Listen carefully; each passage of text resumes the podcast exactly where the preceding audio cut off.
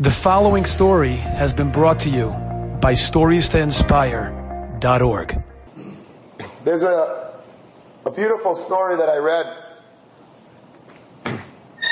recently. There was a, a bacher, a bar mitzvah bacher. His name was Meir Simcha Breuer. His father was a chashuva rav in Flatbush. I believe now he's no longer, he's, he's in Eretz Yisrael today. Reb Breuer, Pinchas Breuer, was a very big Talmud Chacham, and uh, you know he was a wonderful speaker and a very big uh, kayach in, in the Rabbanis. Anyway, he had a bar mitzvah boy for a son. His name was Meir Simcha. And this Meir Simcha Breuer was riding his bike to yeshiva. He had a basket on the back of his bike, and he came to yeshiva one morning for davening, and he was about to unload from the basket on the back of his bike his tefillin. He just got a brand new, fresh pair of tefillin for his bar mitzvah. And lo and behold, they were not in the basket. They must have jumped out of the basket. He must have hit a curb or, you know, done some shtick and it fell out and it went flying and it wasn't there anymore. And he went nuts, as you can imagine. You know, it's one thing if you lose your tefillin when you're 80 years old, still not geschmack. But when you lose it like a couple of months after your bar mitzvah, then it's mamish, mamish, you know, so precious to a, to a young boy and you lose it. And what are my parents going to say?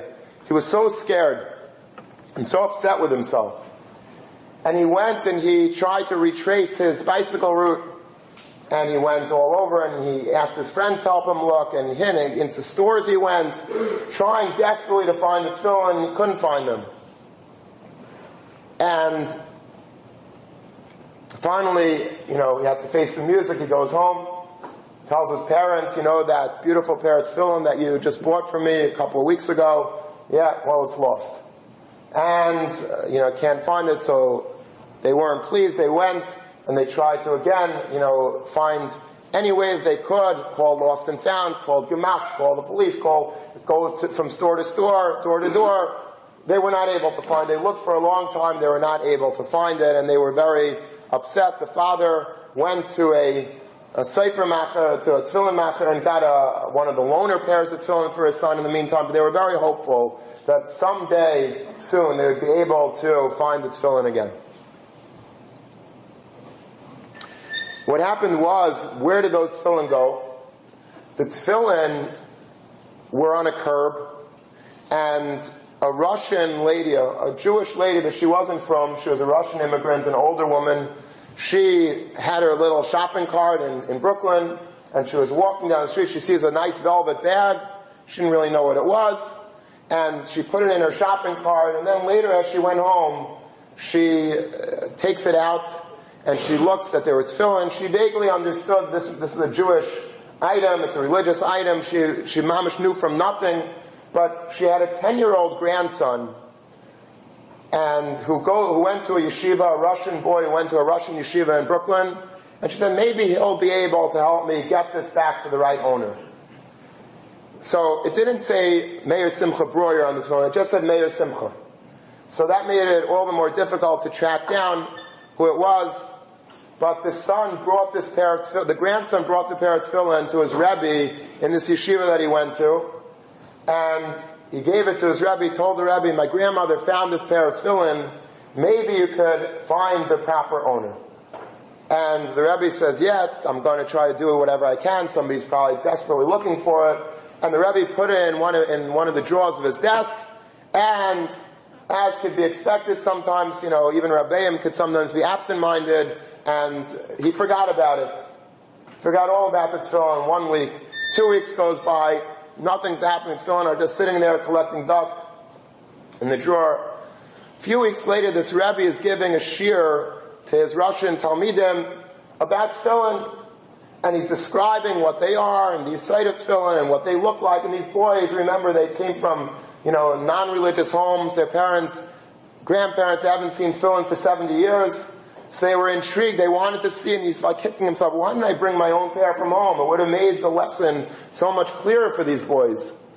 And all of a sudden, it triggered in his mind that, wait a minute, I have a pair of tefillin in my drawer. And he opens up the drawer. Sure enough, the Meir Simcha's tefillin are there, and he carefully takes them out, and he shows the boys what a tefillin shel yad looks like, what a tefillin shel rosh looks like. And the boys were mesmerized. They were so enthralled, wow, the shiny retzuos and the beautiful tefillin and the, the batim and the, and they wanted to touch it themselves. He says, no, you can't really touch it because it's not ours and we have to be very careful with it. But then he remembered, you know, I have to get these tefillin back to somebody. So as he was looking through the tefillin, he saw that the sofer who checked the tefillin lived in Brooklyn. He says, his number was there. So he calls up the sofer. He has a lead now. Calls up the sofer and he says to the sofer, I have a tefillin, pair of tefillin that I found by, the, all it says in the bag is Meir Simcha. Maybe you know who this is. So I said, of course I know who it is, because Rabbi Breuer himself came into my store to find out if he could borrow a pair of loaner tefillin. He was so upset his son lost the tefillin. You don't know how happy Rabbi Breuer is going to be and his wife and his son. It's going to be a tremendous simcha. You did a big mitzvah by returning this lost pair of tefillin. So Rabbi Geller, the name of the Rebbe, calls Rabbi Breuer. The Sefer gave him Rabbi Breuer's number, and he says, "My name is Rabbi Geller, and I have the pair of your son's tefillin that he lost." He says, "Wow, I can't believe it! He was so excited." Rabbi Breuer says, "Don't go anywhere. I'm going to come to your house right now and pick it up." He says, "No, no, no. I'm, I'm coming. I'm coming on the way anyway. I'm going to pass by the Rav's house. I'll be there in a few minutes." So he comes in and they couldn't thank him enough. They didn't believe that they'd ever see this pair of tefillin again. And the husband and the wife, and they wanted to give him money as a reward. He says, no, no, no, it's the mitzvah of Shabbat and it's, I'm happy to be able to do it. I'm sorry it took this long. So the mother says, I want to do something nice for you. I mean, you're not going to take money, but you did such a favor for us. Let us do something nice for you. She said, I have a great idea. My husband is a very big Rav and he's a great speaker. Everybody is asking him to speak all over the country, all over the world. He says, how about if my husband comes into your class, into your classroom, and he'll give a little talk to your Talmidim about tefillin. So the Rebbe said, that's a fantastic idea. I love that. And so they made a, a, date that Rabbi Breuer would come to the class and teach these Russian boys a thing or two about tefillin. So Rabbi Breuer comes to the class, and you know, he looks very aristocratic. He has a very, he looks just, he, looks very, very chashuv. He has a, just his whole lavush, his whole demeanor is very, very chashuv, and the boys are very impressed. And he has an accent to boot, which always uh, never hurts. And he, um, he says that, you know, about tefillin and the of tefillin. He says that you see from this story, you know, that you boys helped me out finding this pair of tefillin of my son. You see that the Ribbono Shel Olam always makes sure to return things that are lost to the right owner. Whatever is lost, the Ribbono Shel Olam somehow, some way finds a, finds a way to get it back to you. And when he said that, one boy in the back of the hand, in the back of the school, raised, in the back of the class, raises his hand and says, "Can I ask the Rav a question?" He says, "Yes." He says, "What about if a person loses his neshama? If a person loses neshama, Will the Ribbono Shel Olam make sure to return that as well to you? And of course, what the boy meant is that he had so many friends and relatives whose neshamas were no longer there. They're completely, completely unaffiliated with, with Yiddishkeit, with the Ribbono Shel Olam. Will the Ribbono Shel Olam return their neshamas as well? And Rabbi Breuer was very, very moved by this question. And he says, of course, the Ribbono Shel Olam will even return a person's neshama everything. The Ribbono Shel Olam returns tefillin, Ribbono Shel Olam returns neshama, whatever is lost, the Ribbono Shel Olam somehow, some way makes sure that it gets back to the Palabas. Rabbi Breuer later that day got a lift with another Rav in Flatbush, and they were, he was telling over this amazing story from beginning to end, and he included this question that this Russian boy had asked him that touched him so. And this, this other Rav says, you know, it's a beautiful story. I'd like to say it over tonight. There's a Vart of a Chassan, and the Chassan was a boy that went off the Derech, and he's come back to the Derech, and he's getting married soon. His Vart is tonight, and I'd like to say over this beautiful story because it so illustrates what, what this boy went through. He had a neshama, his neshama got lost, the Ribbono Shel Olam somehow was able to allow him to find his neshama again, and now he has a simcha. So he said it over this night with the reshus of the Chassan. He told the Chassan beforehand, of course, that he was going to say such a thing, and he said, and everybody in the room was crying because this is mamish the story of this chassan's life.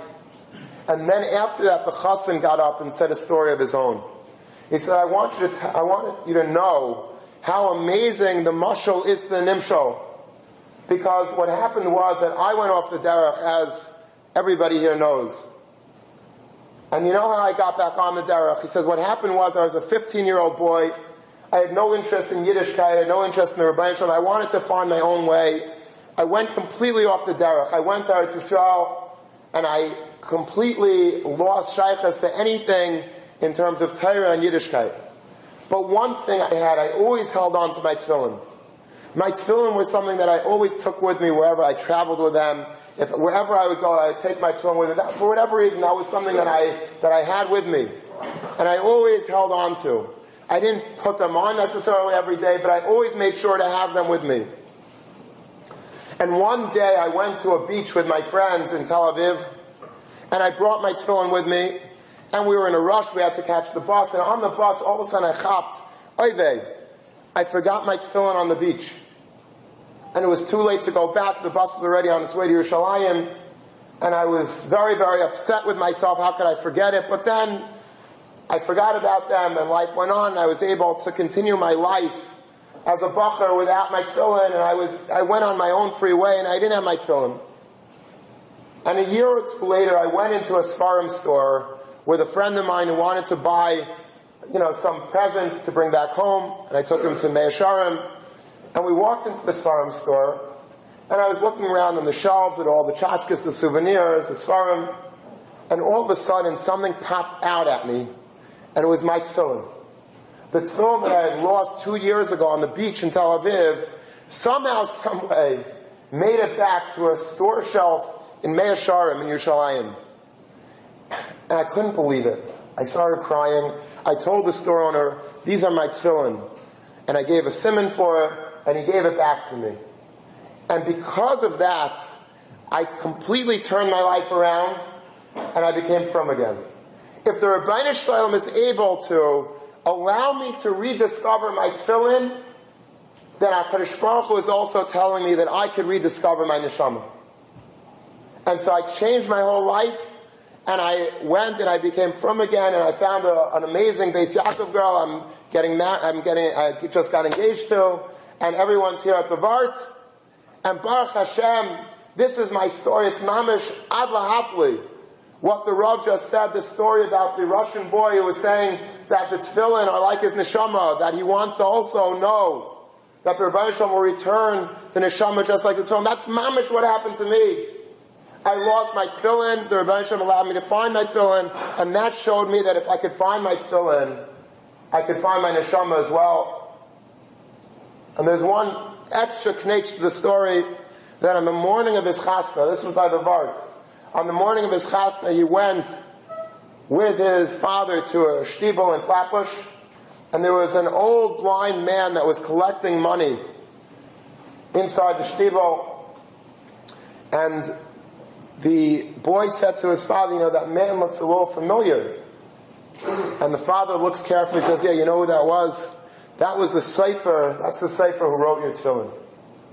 And they went over to the sofer who wrote the tefillin, and they gave him a very big check, and they told him the whole story, and how his tefillin were the GPS system that enabled his son to come back to the derech, and that his son is getting married tonight, Kedas Moshe Yisrael, to Abbas Yisrael, and he'd very much like if the Sefer himself would come and dance at the chasna with them.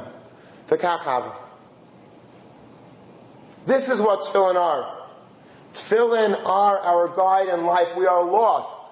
We are mamish lost. We are driving in the dark throughout life. mamish We have no way of knowing whether we're going in the right direction or the wrong direction because we are so inundated by Olam Hazeh and we are chamris ourselves.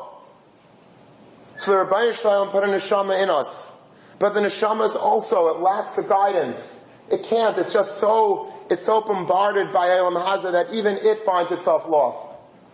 So the Ribbono Shel Olam gave us tefillin. And the tefillin give us the asaidas in life. They are giving us instruction, daily instructions. As the GPS tells us which way to go, make a right, make a left, a left, or by me redirecting, constantly, I always mess up. I'm horrible with the GPS. It's easier for me not to have a GPS. It just takes so much quicker to get there. Um, but that's what the that's what the tefillin are. The tefillin are the asaitis. The tefillin are giving us the directional tracking system that we need to make it back home to the to the Ribbono Shel Olam. Enjoyed this story? Come again. Bring a friend. Stories to inspire.org.